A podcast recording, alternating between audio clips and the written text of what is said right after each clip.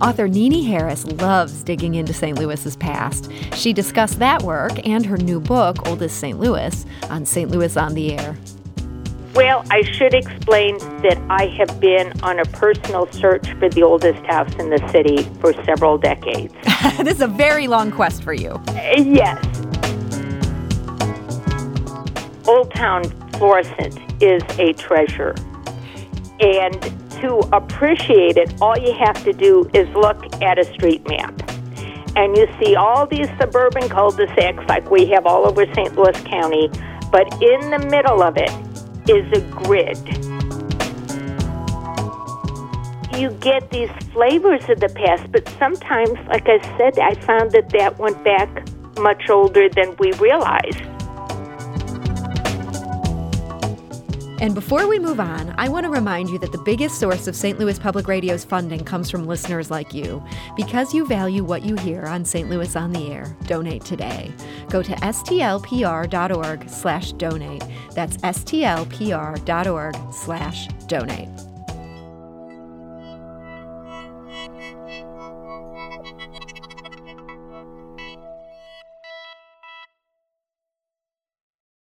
I'm Sarah Fenske. This is St. Louis on the Air.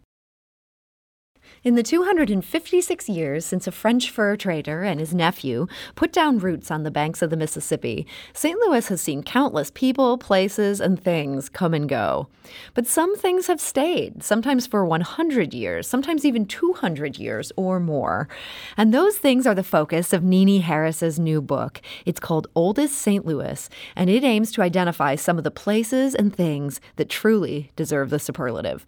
And joining us today to discuss it is Nini Harris. Nini, welcome to the show. Well, thank you so much for having me. So, Nini, you've written 15 books now about St. Louis history and architecture. What gave you the idea for this one? Well, my publisher, Josh Stevens from Reedy Press, suggested it. And I thought it sounded like so much fun and a lot of trivia in there, too. It would just be a fun project. And I'd done a lot of pretty serious, heavy things like um, uh, the history of downtown St. Louis and the hmm. whole evolution of our fabulous downtown. And I'd done what day to day life was like in St. Louis during the Civil War. And I thought, oh, this is just going to be just fun. Well, it is fun. It was fun. But there was a lot more to it than I ever expected. Um, I kept finding inspirational stories hmm. and things that make up our common experience, our, our um, communal experience of what it means to be a St. Louisan. So it it was fun, but it was also just uplifting. Hmm. And I could see that there are some some stories in this book that just made me smile. In some cases, just that something has survived this long, but in other cases, as you say, people coming together. Give me an example of, of one that just makes you happy. Um, Gus's pretzels. that makes all of us happy, right? that's right. But the origin of Gus's pretzels was a, a real hardship uh, the founder, the patriarch of the family, Frank Ramsperger, he, in 1920, he was working, he was a skilled craftsman, a boiler maker. Hmm. And he had a horrible injury on the job and lost an eye and could not work anymore. And he had to find some way to earn a living. Well, I found through census records that his mother had been widowed as a young woman with two young children, hmm. and she had become a baker and ran a bakery. And I think that's where he got his inspiration because he started making pretzels in the basement, hmm. baking pretzels in the basement, and now, now we're to the the fourth generation and they are employing 15, at least 15 people, and they are enriching all our lives with their goodies. Hmm. And so a hardship became, was turned by hard work into a gift. and uh, they work so hard. You know, there you see the price on those pretzels. It's not much. Yeah. They earn every nickel. They're they're before dawn every day. But all Gus ever says is, "I am blessed." Hmm. And um, they're just they're inspirational. Um, Kohn's Deli talk about a remarkable, remarkable story. Um, uh, the uh, Simon and his wife Bobby were both survivors of of Nazi death camps. Hmm. He had been interred in six different camps. They met in a displaced persons camp. And you think about it, all their people, all their traditions, the Nazis set out to annihilate all of that, to erase it. And they come here to St. Louis and they start a deli that continues their traditions. Every time that family bakes some goodie, they that is a great achievement. Mm-hmm. That is um it's just so uplifting. All these little things. It's the everyday things that people continue to do. And that, and Nini was mentioning that's Kohn's Kosher Restaurant, Deli, and Meat Market. That's the oldest kosher butcher and deli in town, dates back to 1963. Right. Um, and, and just hearing Nini talk about what she learned about Gus's pretzels, um, this is a book where the author really did her homework. You're just not relying on the conventional wisdom here. You hear a lot of people in St. Louis try to claim this is the oldest or that's the oldest. You're going back and looking at census records. You're not just taking their word on it. Did you ever find in some cases that something was presented as as being the oldest and you started looking into it and that just didn't hold up? Well, I, I I've been kind of working on this my entire life. So actually what I found was that there are things that are older than we realized. Uh, the Polish sausage uh, uh, plant, it's just amazing. On North Florissant, the Piekutowski family has run Piekutowski's European sausage since 1940. Uh, Thaddeus P. Piekutowski had inherited it from a Mr. Zimba, a Leon Zimba who had no family, and he had worked for him. What I found was that the, they knew the business had been around for a while, mm-hmm. but I found that Mr. Zimba had emigrated from Poland at the turn of the century, and he opened that business in 1916. Hmm.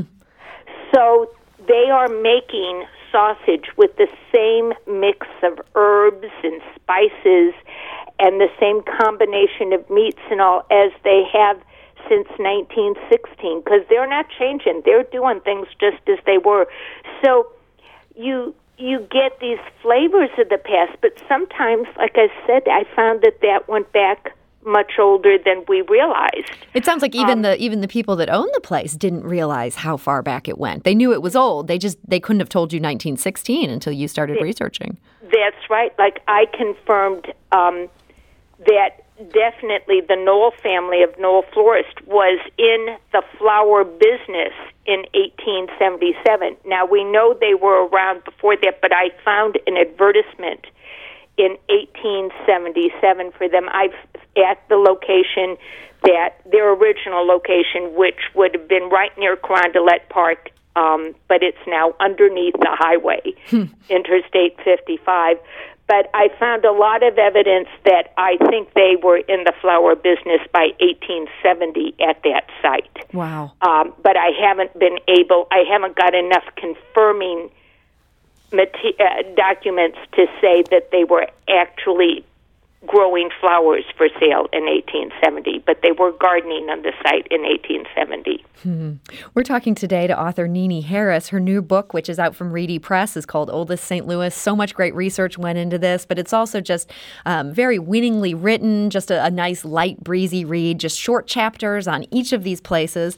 Nini, something that intrigued me, I noticed you didn't choose a single oldest restaurant. You had, as we mentioned, the oldest Jewish deli, and um, you know, you have the oldest Irish tavern, things like that, but you didn't just pick one. Why not? I guess it's volume two.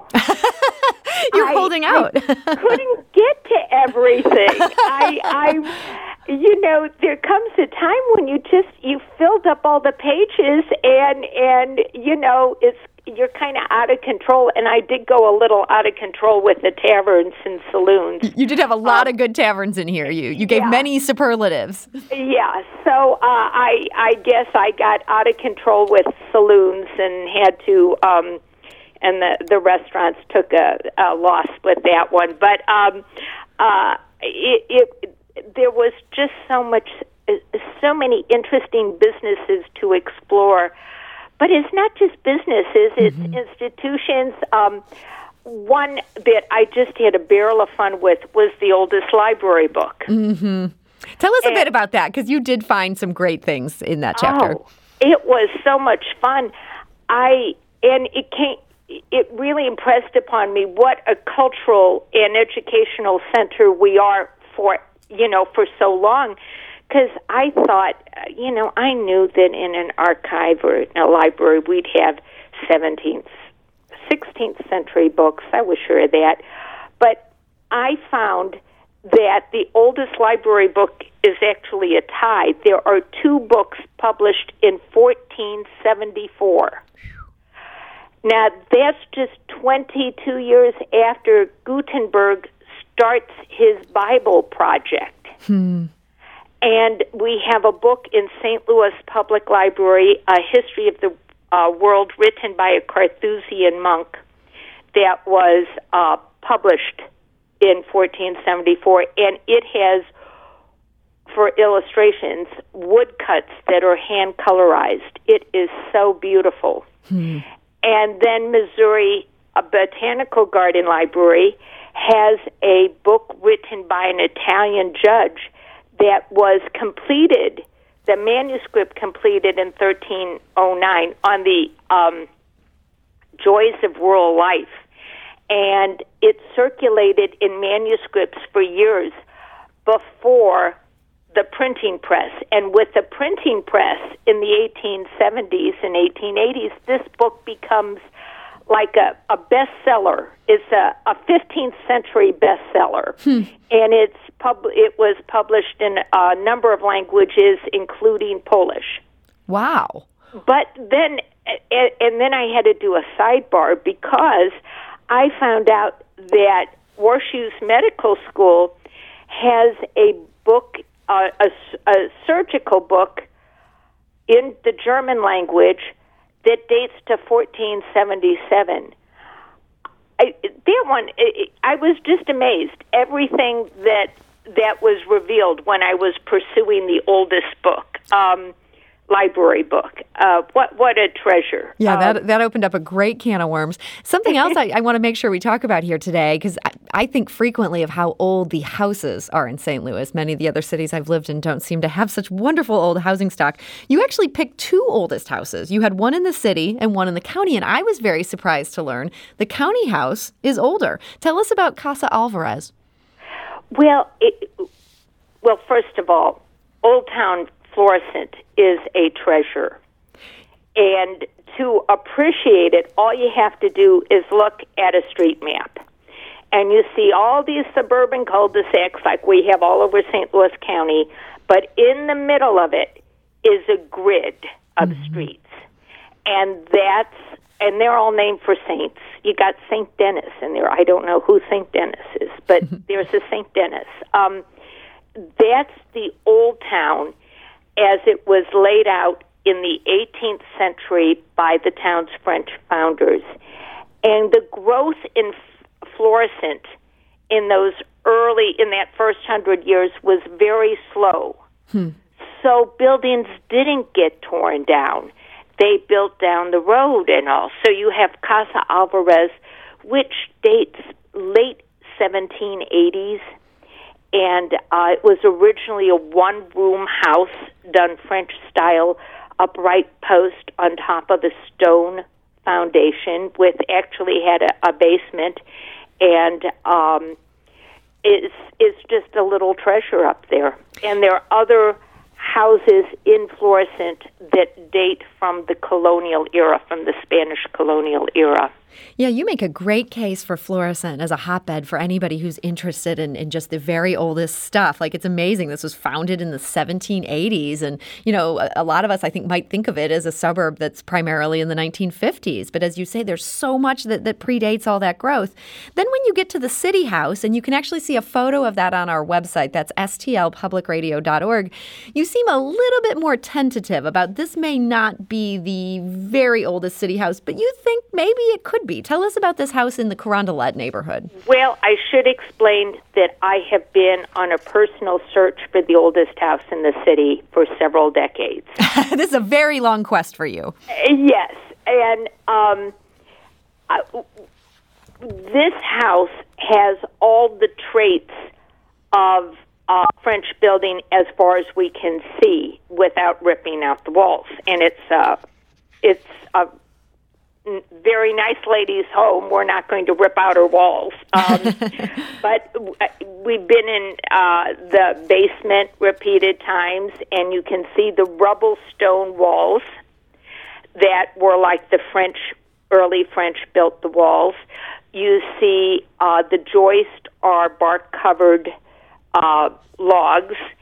And there is a stone sill. I'm, I'm sorry, a wood sill hmm. hand hewn wood resting on the stone foundation, and then wood has been mortised into that stone sill, French style, with wooden pegs. Throughout it, you can see the wood peg construction, and these pegs are big. The wooden peg construction is a real giveaway, and then up in the attic, the roof line has been changed.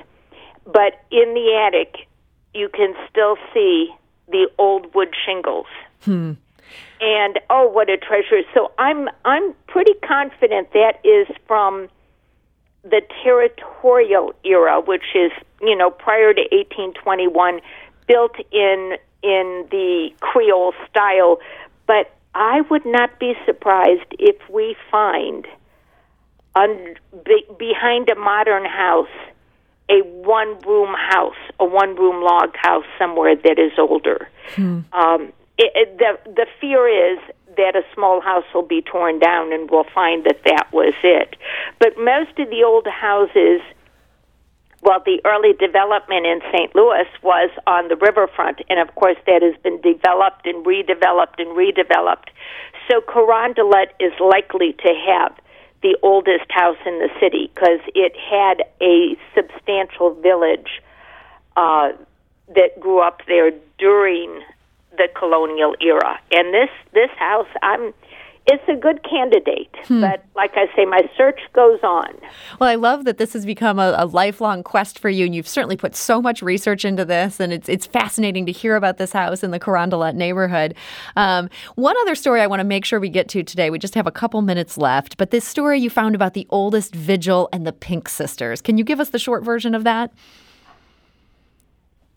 It, there is a continual prayer going on in North City that began in 1928. June 7th, 1928, the Pink Sisters, sisters who are nicknamed Pink Sisters for their pink and white habit, that is their uniform, have been praying in this magnificent chapel, this very feminine chapel with all pinks and golden cherubs. They have been praying there night and day. There has never been an interruption in their prayers through world wars, through great depressions, through um, mayhem and tragedy. Hmm. This prayer continues. There are 18 sisters there now who carry on the prayer, and they're from the U.S. and from all over the world. They are cloistered. Um, the church is open every day from about our chapel from 5:30 to about 1:30 in the afternoon and you're welcome to stop in and just be silent and pray with them. Hmm. Um, it's a magnificent place, and what a story! Um, it's across, it's almost across the street from O'Fallon Park in North City, and um, the chapel, all of it in the convent, was given by one donor. Her name was Mrs. Teresa Backer Kulage, and her family, the Backers, who started with nothing but a wheelbarrow and became grain merchants, they gave St. Louis University High School. They built the whole high school in 1922 on that beautiful site across from Forest Park. Wow. That's a remarkable connection right there. And I have to say, Nini, I mean, these stories that you found, just hearing about so many old things that have endured so much and thinking about this prayer that goes back all the way to 1928 and people are still engaged in the same prayer without ever breaking a moment in this chain kind of gives me some sense that, that no matter what happens here, life goes on and, and uh, civilization continues. It's, it's kind of a hopeful feeling here it is so positive, particularly when we're cr- facing crises. It puts things in kind of a perspective of all the heroes who just do everyday things by them going and working, by baking a dad's cookies or whatever. You know, they just go on and keep doing things that make life sweeter. And, um, what uh, we're just very lucky in this city. We are well, very fortunate people. And that is actually that's the perfect note to end on today. Nini Harris, I want to thank you so much for joining us. It has been my pleasure. And Nini's book is Oldest St. Louis. Um, you can buy it directly from Reedy Press or any number of local bookstores. And we have a link on our website. That's stlpublicradio.org. You can also visit Nini at Mark's Hardware in Old North from 11 a.m. to 1 p.m. on this Friday, November 13th. We also want to mention we had a caller, Jerry, who wanted to let us know St. Denis Street in Florissant is named for a bishop from the third century martyred for his faith. This is St. Louis on the Air on St. Louis Public Radio, 90.7 KWMU.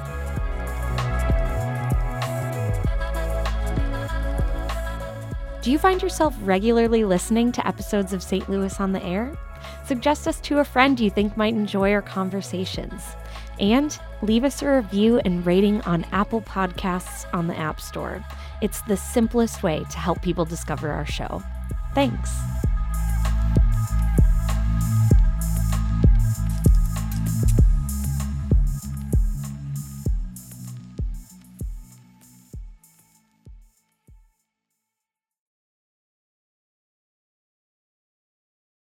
Support comes from the Missouri Forest Products Association, providing more than 41,000 jobs in the production of wood pallets, railroad ties, white oak barrels, hardwood floors, and more.